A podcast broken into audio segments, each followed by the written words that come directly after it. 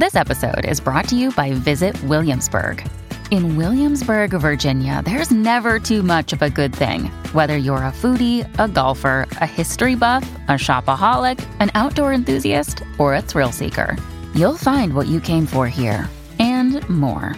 So ask yourself, what is it you want? Discover Williamsburg and plan your trip at visit williamsburg dot com.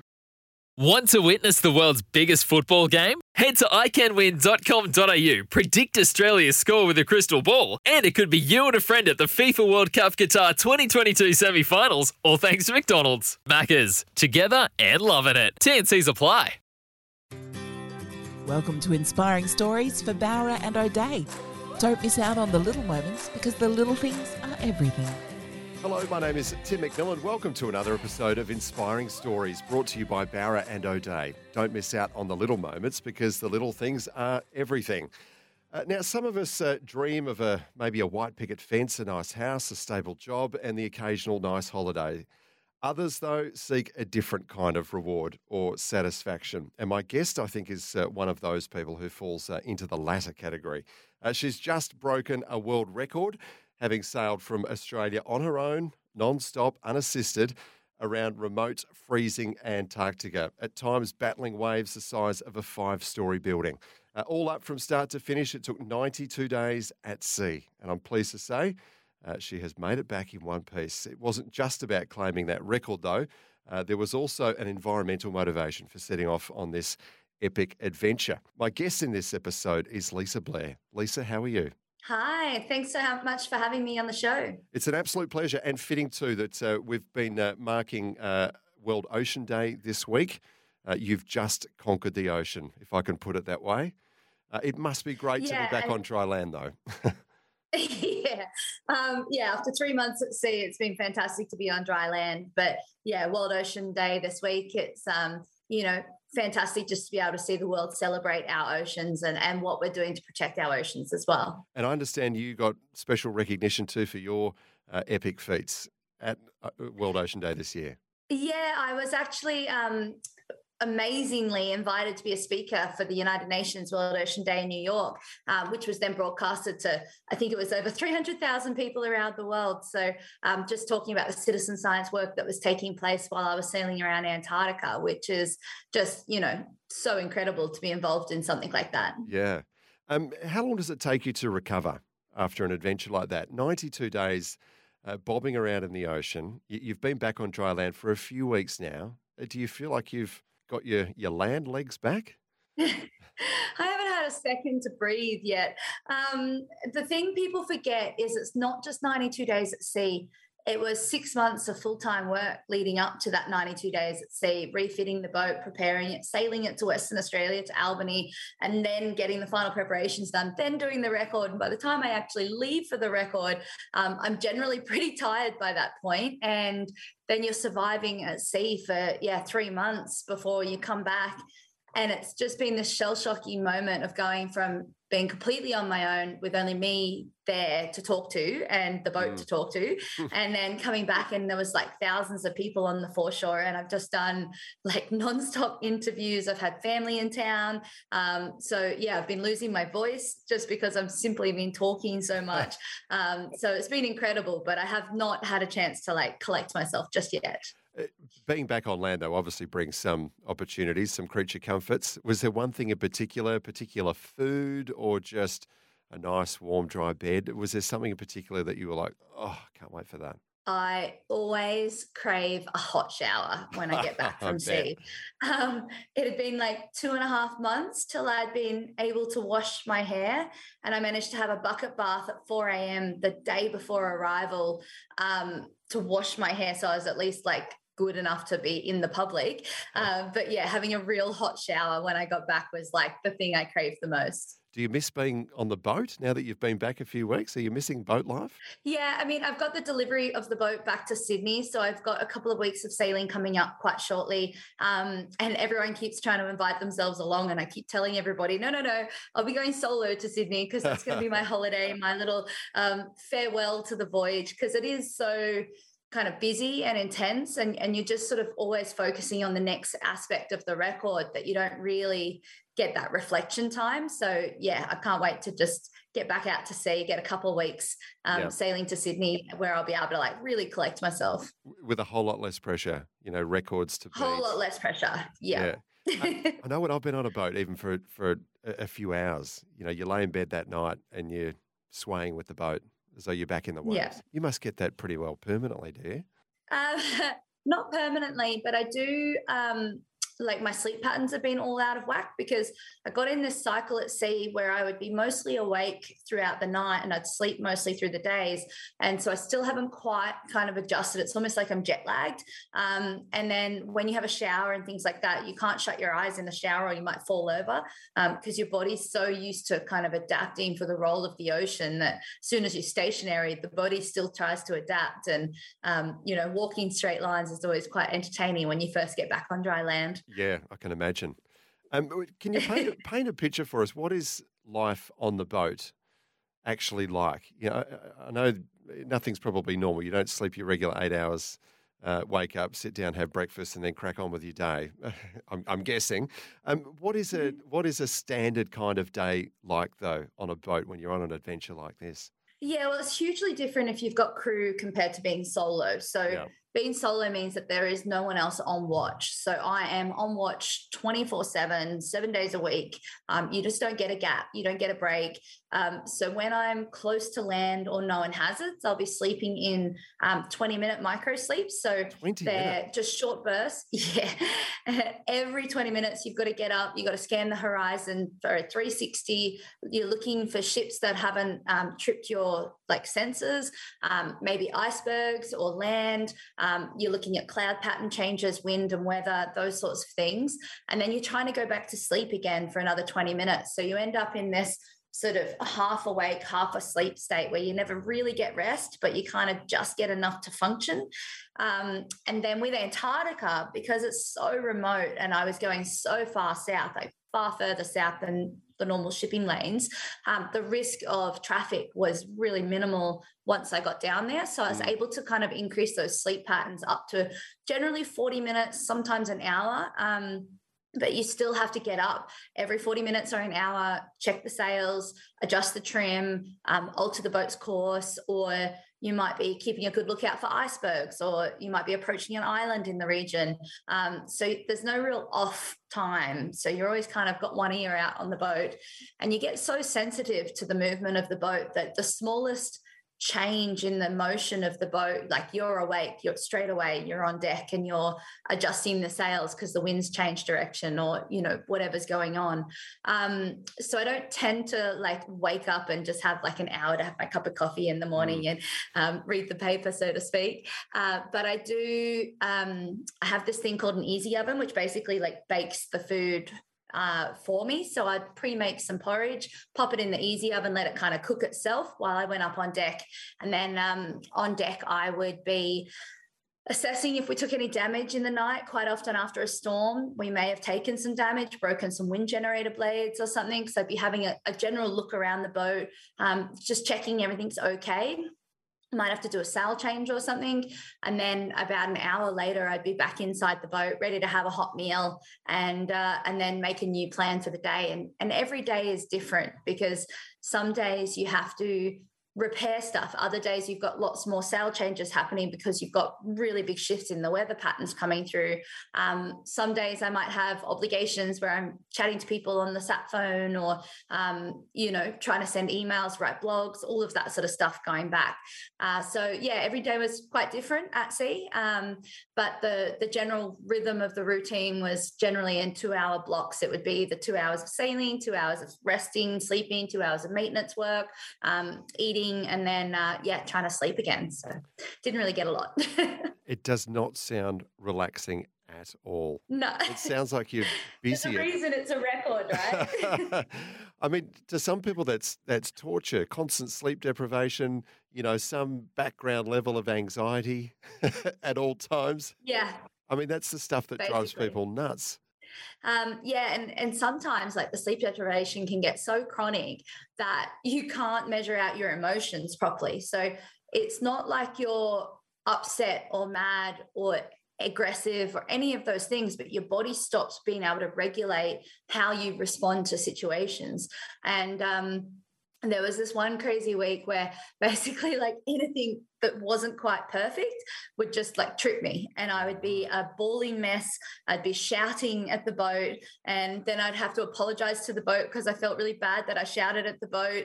And it was like over something so simple, like a knot in a rope that shouldn't have gotten caught, or, you know, just not even a problem whatsoever. And it would yeah. just be that like kind of hair that broke the camel's back that just trips you over. So yeah, the sleep deprivation is like probably one of the biggest challenges out there. Obviously, you've got the storms and surviving the storm conditions, but managing your emotions, managing your fatigue against a speed record, um, and then managing that sleep deprivation was, yeah, pretty, pretty hectic.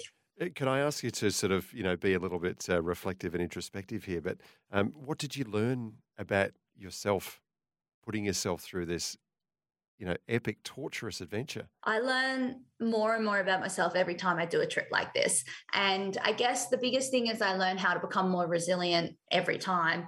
And I learn how to rationalize, um, I guess, my thought process. I'm a very logical thinker normally. So I, I like to sort of step back and break down a situation into steps or goals um, to sort of manage an emergency situation or manage Uh, like that extreme, extreme fatigue or sleep management. Um, so for me, for this record, when I would hit those low, low, low points, I would have to just take that step back and go, okay, well, I've already identified it's sleep deprivation that's doing this. So how do I improve this? Do I have enough room against the record to sort of slow the boat down a little bit more and not do that sail change and get sleep instead? Or do I have to keep pushing through this? Um, and generally, as soon as I got a little bit of sleep, um, all of those problems or all those things that felt like massive problems out there mm-hmm. just all went away.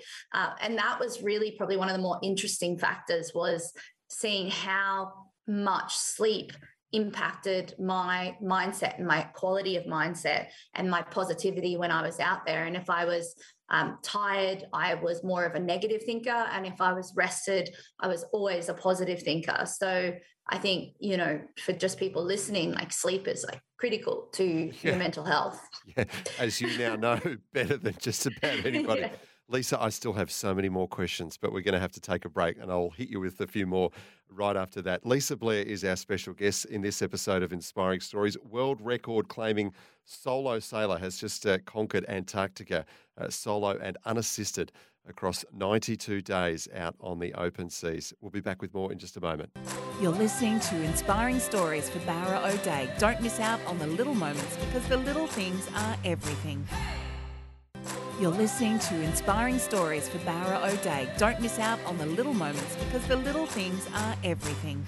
Welcome back to Inspiring Stories, and this is an epic story to tell, uh, the story of Lisa Blair, who for some reason, I still haven't quite uh, been able to work this one out, decided it was a good idea uh, to jump in a yacht and head around freezing, cold Antarctica on her own, unassisted and non-stop, and she did it in a world record of ninety-two days, smashing a previous record uh, by no less than ten days. Uh, she's back in Albany at the moment, having returned to dry land a few weeks ago, uh, and she joins us in this episode of Inspiring Stories. Uh, Lisa, I'm imagining myself being out there and hoping that I might have had some epiphany, gazing out over the horizon with a moment to myself where, you know, some grand thought or idea just suddenly comes to me in this moment of isolation and adventure. Did that happen to you? I do most of my world record planning when I'm on a world record. That was your, that was really a big focus for you. You get so much time to think out there. So I know. I'm, I'm what, often what are you thinking about? Like, what's in yeah. your head? It's, well, okay, so you get this blend of like high intensity, need to go, go, go, because you're fighting for a storm or you're, you know, you've got stuff going on with the boat that you've got to kind of deal with and fix. And then on the flip side, you get these moments where you can just sort of, well, for me, I get mesmerized by the ocean, because you just get to witness it in so many different moods and colors and textures, and um, and there's no other distractions out there. So you can just sit and stare. And quite often I will just be in awe of what I get to witness, because I don't see unique, amazing things, but I'm witnessing this view that's untouched, that's not getting seen by another human being in that moment in time. And it might be just the most incredible sky with thousands and thousands of stars against a mirrored, calm water in the middle of nowhere. Or it could be because I'm in the eye of a storm and I'm watching waves the size of a five-story building having the tops ripped off and breaking, and that sort of force of Mother Nature behind it. And then I'm on this tiny fifteen-meter boat surviving in it. And it's just the most... Um, I guess, meditative part of the journey, so yeah. to speak. Um, but yeah, I definitely spend a lot of time going, hmm, uh, what's next? And uh, I'd start planning and and sort of visualizing. I do a lot of visualization just in my own, like, mental approach to these records. And um, so I start thinking and dreaming and, and pondering, like, what do I want to do next? Would I like to challenge that record? And I start thinking through scenarios that I might face in a, in another record, or um, maybe I've got another big part of this record. Like, for example, with Antarctica, um, one of the higher risk elements was Cape Horn. And so I would spend a lot of time just on deck thinking and visualizing and, and wondering what the conditions were going to be like when I raced or sailed around Cape Horn um, for the second time on this last record. So you you just end up, there's no distractions. It's open ocean and it's your own mind. So, um, you know, you can think or dream or ponder to your heart's desire out there. And I have seen um, when I've sailed with crew on different boats, and especially if it's your first ocean crossing, some people tend to struggle with that idea of just being alone with their thoughts. And um, I think one of the biggest things I've learned is that you've just got to learn to love yourself for all your faults, and, and for whatever your personality is, you've just got to embrace it, because mm. it's part of who you are, and you can only get better from there if you've embraced any, any kind of flaws or, or problems. And um, so when you're ocean sailing, you've got all this time to be very introspective and very reflective of your actions, your personality, how you approach life. Um, and so I use that as a platform to just make my life better, yeah. go on and onwards and upwards. It's its own kind of therapy. yeah, definitely. Yeah. Um, Can I ask you, were you ever genuinely scared for your survival yes. out there? I mean, you mentioned five-story yeah. waves. Was that the worst of it? Well, um, I don't know how much of my story you know, but in two thousand seventeen, I tried the record yes. um, and I dismasked it. So mm. uh, a dismasking, for anyone listening, there, is when the... That's that's cool. Let's Can you talk... Hear me? No, no, no. I was going to say you've you've you've stolen one of my next uh, topics I was getting it onto. But, of course, fear comes from previous experiences as well. So let's talk about twenty seventeen, uh, your mast snapped, right? Yeah, so so the mast is like the aluminium bit that the sails fly off. Yeah. And mine snapped off at deck level, and it left me in this really hectic sort of survival situation. And, um, you know, there was one moment in time that night where I had to make, or at least the reality was, no longer will I survive the night. It was whether I was going to survive the next five minutes. And so for me, in that record, I had to face my own morality, and I had to kind of come to terms with the fact that I might not come home from this voyage. And in all of my planning and preparation, we, you know, we talk about it. I talk about it with my family. I talk about the fact that I'm doing something incredibly dangerous out here. And while I feel very skilled to be able to undertake a challenge like this, there is an element of luck, and I am so remote that rescue is simply not an option out there. Um, so I I sort of almost say to my family, that's okay. I'm I'm okay if I don't come back from this, because I'm out here living my life, having this incredible adventure, and I could die in a car accident tomorrow and have done nothing with my life. Mm. And so there's that element of luck that comes with a record like this. But even so, um, having survived the dismasting and going through such a, a, a sort of pretty traumatic, horrible experience, um, and then it took me like five years to sort of, I guess, build up the confidence again to challenge this record and, and sort of move past that experience. So definitely on this trip, there was one storm just before I rounded Cape Horn where we had, yeah, your, your sort of ten-metre breaking seas. And To give you some perspective, one square metre of white water is one tonne of pressure being applied. Wow. So if you've got a ten metre breaking wave, that's minimum ten tonnes of pressure impacting the side of the boat, and it picks you up and it literally throws you. Um, and if it hits on the side of the hull, the G-forces associated as you basically get your boat gets flung airborne, and then you impact in the trough at the bottom of the wave, and then the rest of that white water kind of catches up to you and kind of keeps flipping you upside down. Um, but you just never know in that situation if one of those waves will hit hard enough to stove the side of your boat in and start sinking you, or to rip the mast down because you're upside down in the ocean, or maybe you yourself are, are unfortunately like crossing the cabin and you get flung and you get a hit, head injury, or, you know, like there's just so many unknowns in a situation like that when you're in the center of one of those really extreme storms. Um, and for me, I was getting... I wouldn't call it P S T uh, as such, but I was definitely getting kind of flashbacks of the dismasting, and when we would get those big hits, and there was a couple of just like really uniquely violent hits impacting the boat. Um, I would just like have this flash in my mind of that moment where the mast snapped and I was thrust into that survival situation, and and like the adrenaline that you feel afterwards, like I was shaking like a leaf just from oh, the amount yeah. of adrenaline pumping through my body, because you just like you brace, you have the impact, you kind of get flung across the cabin, and then on the other end of it, you're waiting for that sound of everything breaking or or ripping and tearing, and and when it doesn't come, it's that instant relief that like, oh, you've made it through this one more wave, like, and then you get the next wave hits and the next wave, and it's this kind of rolling terror cycle. Um, and while I knew I would be going through it when I did the record, like it was part of the parcel of doing a record like this, it doesn't change the way you interact with it. Like it can still be a terrifying part of the experience as much as it can be an awesome part of the experience as well. So um, yeah, to say in a nutshell that there were some scary moments. Well, yeah, there was a few. And I still come back to the main question, Lisa, why? On a serious note though, um, do you, I mean, you mentioned, you know, having to contemplate your own mortality when you set off on one of these adventures. That must be a yeah. difficult kind of conversation, not only to have with yourself, but to have with your loved ones. Do you actually yeah, sit think, down uh, and have that conversation with them? Yeah, we do. Um, and, and they, they're very involved in everything that I do, which I think helps a lot because, um, you know, my mum and my sister and my dad, like they're up to date with every step of the process.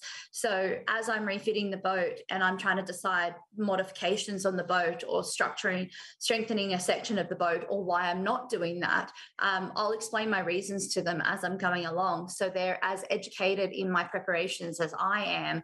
And I think that helps a lot because they know then that I'm not just willy-nilly going out and going, oh, yeah, I'll have a crack. Let's go around Antarctica. They can see the years of hard work and the preparation, and they can see how serious that I am taking it because, you know, a record like this is made or broken in the preparation. Um, and like I said, I could hop in a car tomorrow and have a car accident, which is a far higher death rate than ocean sailing. Um I think ocean sailing is below coconuts falling on your head as far as like numbers per um, per people who are participating in the sport.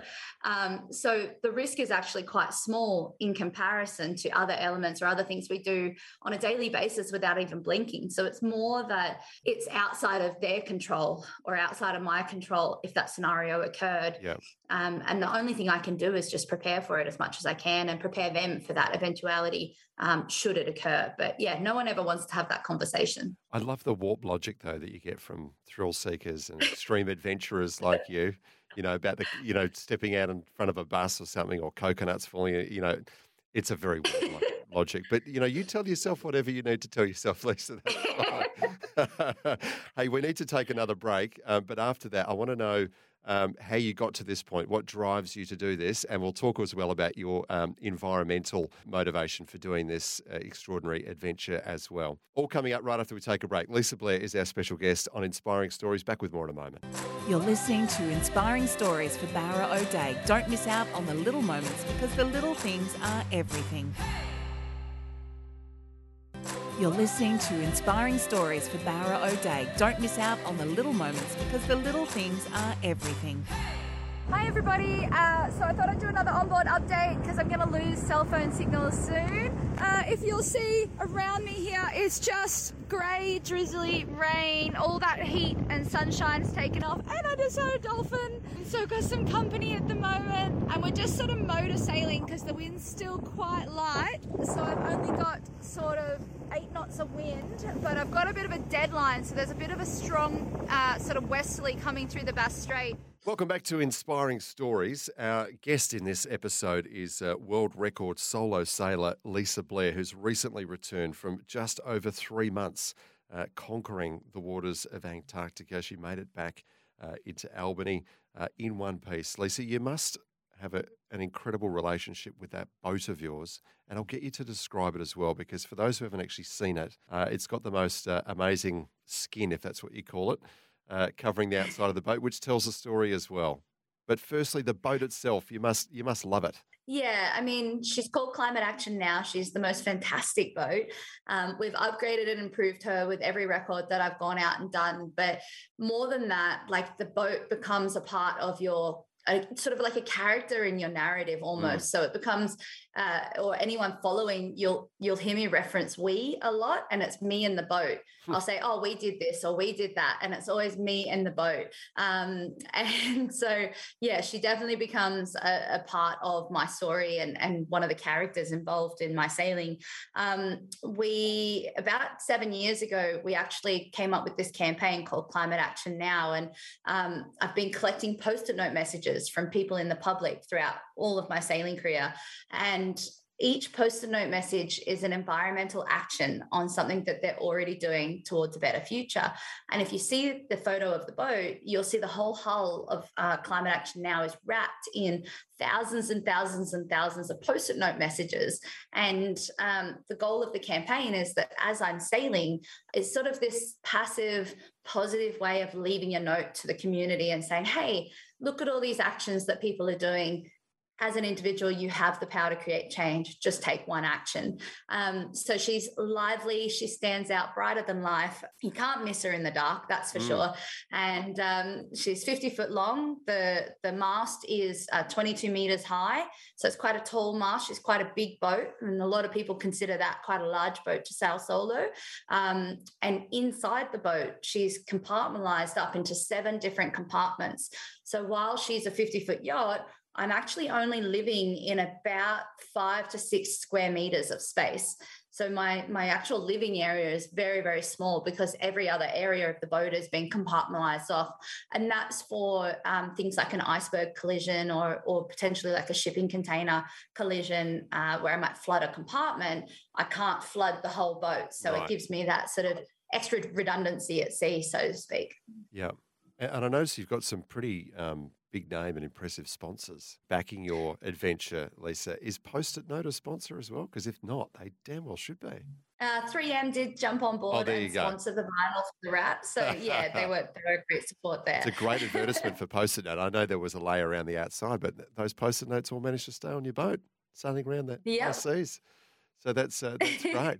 Um, I understand, though, you had um, uh, an encounter with a, a, a piece of litter out in the ocean, though, that really sparked your mind and got you thinking more about um, how we treat the oceans, uh, or right around the world, not just uh, you know in the Southern Ocean and around Australia's oceans, but. Um, tell us about that moment. Yeah, so it was actually way back in the beginning of my sailing career. So um, bit of backstory, I actually grew up in the bush um, on the sunny coast. So we had this little solar-powered property. So we I had already kind of been exposed to being respectful to nature and, and being, um, you know, not abusing the resources that we have available. And then I started ocean sailing with the Clipper around the world yacht race. And there was this section in the Southern Ocean. We were sailing from South Africa to um, Fremantle, actually. And we were way down in the Southern Ocean, halfway between both continents. And there was this styrofoam box floating past with a bird sitting on it. And I just remember thinking to myself, how is it out here in the middle of the most raw, untouched environment where there's literally no people? are we getting rubbish? And rubbish to the extent where it's literally floating on the surface of the ocean. Um, and that wasn't the only piece of rubbish that was spotted, that record. And um, in fact, up through um, past a lot of the Asian countries and stuff, uh, where the currents work quite differently, there was so much pollution that we were having to have someone on the bow of the boat with a boat hook pushing the debris out of the way of the bow of the boat. Is that right? So we could actually make our way through. Um, And that's just the visible stuff, and that's just what's on the surface of the ocean that one person can spot from one boat once as they sail past. Um, if you multiply that by how much actual surface area of the ocean there is, it's alarming to think that there's that much pollution in our waters. And uh, so for me, yeah, that was like a real heart-wrenching kind of epiphany, I guess, to see such a raw environment already affected. And then now it's been eight years later and I still see pollution out there, and I see more and more of it I as I say, sail. Is it getting worse from, from what you've been able to visually inspect? Yeah, definitely. Like even when I left for the record, for this record, Um, I was about five miles off the coast of Australia heading south to Antarctica, and a water bottle, like a plastic bottle, floated past. Um, and I couldn't even stop to pick it up because of the way I was on, on a record. I couldn't use my engine to sort of drop the sails and go and get it. But I'm thinking like I'm just one person and I'm not even standing watch when I'm on these trips because I'm solo. So half the time I'm sleeping. Like there's so much that I would be sailing past and not even realizing it's out there. Um, and I'm only seeing like the tiniest minuscule amount of what's actually in our oceans. And uh, that's why things like World Ocean Day is so important as just like an education platform um, to sort of, I guess, highlight what's happening out there. And that's why we were doing um, citizen science and microplastic sampling while I was sailing around Antarctica as well. Yeah. So what did that actually entail? How often did you have to collect the samples and what's going to happen with those? Yeah, so I um I basically always knew that Antarctica is this like kind of undersurveyed area because it's so hard to get to. And um, Antarctica itself has research stations, and a lot of boats will do research between like Uraschai and the Antarctic Peninsula and down in Commonwealth Bay and the Ross Sea. Um, but not many vessels are actually going the whole way around or doing a lot of sampling in that Southern Ocean belt um, surrounding Antarctica. So we put on board a um, Um, basically like a micro lab that I rented from the Ocean Race, and it's called a subsea ocean um, race unit. And basically it's a flow through water system that measures the water quality the whole way around Antarctica. So we were doing this sort of monitoring system as I le- as I went around, and then as a part of that, some of the water gets pushed through a microplastic sampler. And I was taking two samples a day. And so I'd take a um, five hundred micron sample, which is kind of like a, a wider mesh kind of sampling. And that would run for twenty-two hours. And then I would change it out for a one hundred micron sample, which was a really fine sample. And I'd run that for two hours. So in theory, the entire whole Southern Ocean belt that I sailed has now been completely sampled at least once um, throughout the whole re- duration of the record. So yeah, twice a day, I was changing those samples out. And then all of those samples are getting sent up to the Australian Institute of Marine Science up in Cairns to be processed. And the data monitoring that's been taking place is going up onto a platform called I M O S, which is a sort of um, observing ocean maritime observing uh, platform where things like weather stations and scientific observations get fed into a database so that then scientific, scientists around the world can then use that to um, feed into their own modelling or their own science research that's taking place. You know that now that you've done this and got this first sample, you're going to have to go again. So we've got a second reference. Well, you know, I mean, I've been twice around Antarctica now. I'm like, what's one more? Yeah, exactly. Um, would we be shocked, when I say we, you know, just regular citizen, would we be shocked by how much junk there is out there in the ocean? I definitely think you would be, because what you see in these Pacific gyres and, and you know, like these areas where the ocean current kind of feeds the visible pollution down into a, a spiraling sort of visual reference, um, that's just like the top two meters of the surface of the ocean. What people forget about is what sinks and then breaks down into these smaller microparticles. Um, And there's this saying, I'm pretty sure, and don't quote me one hundred percent on this, but pretty sure the saying is by twenty fifty, there's going to be more plastic than fish in the ocean. Yeah, that's that's that's like, terrifying, isn't it? Just let that sink in. Like, and then at the moment, already they're getting plastic in the fish that you're eating from the ocean because of how much pollution those fish are eating it. And then the toxins from the plastic is leaching into the fat cells of the fish, and then it's getting up onto your dinner plate. So, mm. uh, Lisa, we need to take another break, but I have more questions for you. So many more. We'll get into those uh, right after this. This is Inspiring Stories. Solo sailor Lisa Blair is our special guest. Back with more in a moment. You're listening to Inspiring Stories for Barra O'Day. Don't miss out on the little moments, because the little things are everything. You're listening to Inspiring Stories for Barra O'Day. Don't miss out on the little moments, because the little things are everything. Welcome back to Inspiring Stories. Tim McMillan is my name. My special guest is Lisa Blair, who spent ninety-two days, that is a world record, uh, sailing on her own, Uh, non-stop, unassisted around Antarctica. Lisa, you beat that record by ten days. Have you met the person you beat? Fedor Konyakov, yeah. yeah so I, I left you to say the name because I couldn't. I, I was never going to attempt yeah, it. Yeah, Russian sailor Fedor Russian, Konyakov. Is he? Right. He is one of the most amazing adventurers. You might remember the guy who hot air ballooned around the world. Yes. Um, I believe it was a Perth to Perth. So yeah. It's the same person. So oh, right. He's okay. The first Protestant priest to climb Mount Everest. He's done dog sled teams to the South Pole, North Pole, sailed solo around the world four times, rode from Chile to Australia, rode from New Zealand to Cape Horn, um, hot air ballooned around the world, is right. now trying to do a fixed wing solar flight around the world. He's just one of the most incredible adventurers. And, you know, hopefully one day my uh, adventuring career can reflect his to some degree. Well, but, you've knocked him off his um, perch for for this trip anyway, so well done. Yeah. Well, I did get to meet him um, way back in two thousand fourteen, just when I was starting to commit to the goal of going around Antarctica solo. And uh, he had just finished rowing, I think it was sixty-eight days from Chile to Australia in a rowboat. And we got to have a cup of tea, and he doesn't speak any English, but his son, Oscar, who's his project manager, does. And uh, so we had a cup of tea, and his bit of advice to me was always pass icebergs to the north. Um, and I've never forgotten that that conversation, been able to meet him. And, yep. and yeah, he's a lovely, lovely person. And he's always been a huge support as well um, for people wanting to challenge his records, which yeah. is a really great thing to see. Fantastic. Well, you absolutely smashed it. ten days uh, ahead of his previous world record, uh, as I mentioned. Can I ask, when, when you were a kid, Lisa, you mentioned growing up, you know, in a more of a bush setting uh, on the Sunshine yeah. Coast, but were you a kid that were you found yourself easily bored, always seeking some sort of adventure and some sort of adrenaline rush? Were you that kid? Um, I don't know about adrenaline rush uh, necessarily, but I was definitely uh, a very imaginative kid.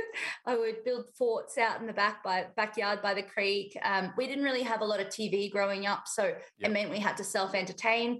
And I think that lent me to a lot of skill sets where I'm able to kind of visualize a project and go, oh, yeah, I'll make that happen, um, which is something I don't think necessarily kids who are glued to screens and the likes get that exposure or that get that development process um, kind of moving forward. But uh, I didn't actually start sailing till I was twenty-five. So wow. I've only been sailing, well, twelve years now. Um, and all of my sailing has been the more expedition sort of extreme version of sailing, that's for sure. Yeah. I'm sensing your adventures are not done by a long shot. Uh, what's next on your horizon? Can you find somewhere that's a little bit more tropical and balmy next time, perhaps?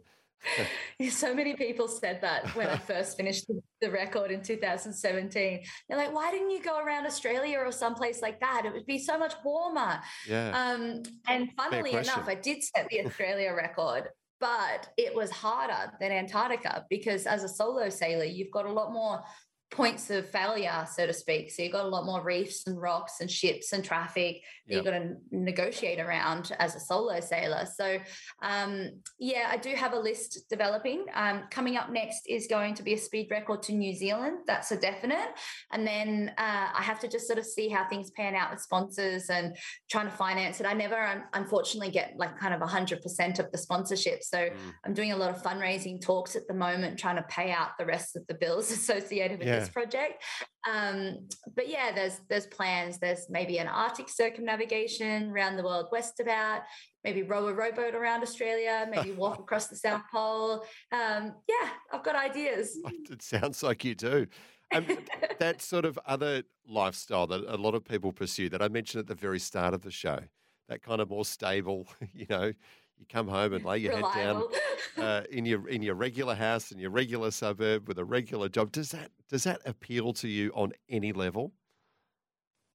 Um, maybe one day. I think one of the things for me when I fell into sailing, and it was a pure accident, I just randomly got a job as the cook and the cleaner on a charter yacht as a uni holiday. I was going to be an art teacher, a high school art teacher. Right. Um, and uh, and I had sort of thought to myself, well, I'll follow this path of sailing for now while I can, while I'm able to do it. And it sort of just opened my world up to what's possible. And, and so that dream of like having a really good job that's fun and having a great house and a property and maybe a partner and all of that stuff um, sort of became second to the goals, because the goals just sort of opened so many more doors for me. Um, but it's not something I, I wouldn't want. It's just not right now. Yeah. So I've got definitely yeah. at least another ten hard years of adventuring that I'd like to pursue, and then we'll see. So not in the classroom as an art teacher as such, but you you are getting back into the classroom to speak to, to kids uh, at the moment, aren't you? They must ask you some funny questions. Yeah, definitely. Um, one of the key goals of this campaign was to roll out um, six months of school speaking for free. Yep. Um, so across Australia. So any schools, um, parents, teachers that are interested, having me come and share my story with the kids, introduce them to the idea of microplastics and what they can do as initiatives in their households and their schools. Um, they can drop me a line at my website, and uh, I'd, I'd love to get involved, whether it's remotely through Zoom or in person if I can make the visit. Um, but yeah, the kids always come up with great questions, and they're always, uh, it, the best is when you get to take them on the boat and actually show wow. them the boat, and they're reading the post-it notes on the side of the boat. Yep. And there's, um, you know, funny post-it notes, like my mother's one is, um, I refuse to iron for climate action. I'm like, Mum, you didn't iron because you just don't want to iron. It's not because you're trying to save electricity. Well, that's got me yeah, thinking. It's, it's I reckon I could contribute on that level somehow. There's another one where this guy said he wears his under, underwear four times before washing them, inside, outside and back to front. So, you know, you get some odd ones. Hey, we've all got our ways to contribute to the greater good, right? Exactly. Climate action all the way. Yeah. And you've, you've found time to uh, to put your thoughts down in a book as well? Yeah, so there's the book um, from the first record uh, called Facing Fear, which was yep. published by Australian Geographic. So that is um, kind of the the sort of origin story, so to speak, and it also details the dismasking, the near dying, the the survival situation, the collision with the container ship, um, and then the sort of aspects of facing that fear and trying to overcome it and go back to the Southern Ocean to set the record with one stop, which is what I did in two thousand seventeen. So um, part two of that book will be coming out uh, as soon as I get a microsecond to write uh, yeah. the book about this record as well. Come on, Lisa, what's wrong with you? I know. I've only been on land two so weeks. Lazy. But hey. Well, I don't know all that time at sea. I don't know that there'd be anyone uh, more qualified at the moment to uh, to write a book of that title. Um, but Lisa, congratulations again uh, on your extraordinary adventure, uh, conquering the oceans, claiming that world record, and also, uh, um, you know, pushing uh, microplastic science uh, along as well. So congratulations on all of that, and con- and we look forward to seeing whatever your next adventure is. Maybe one of those ones you mentioned there. Um, but uh, in between now and then, I hope you just enjoy just you know sitting still. Peace and quiet, nice warm bed. When do I sit still? home cook, home cooked dinner, all of that. Um, but thank you again for your time. I really appreciate it. Thanks for having me on the show. It was a great chat. You're, it's an absolute pleasure. You've been listening to Inspiring Stories here on eight eighty-two six P R. Don't miss out on the little moments, because the little things are everything. We look forward to you joining us next time as we unearth another inspiring story. You're listening to Inspiring Stories for Barra O'Day. Don't miss out on the little moments, because the little things are everything.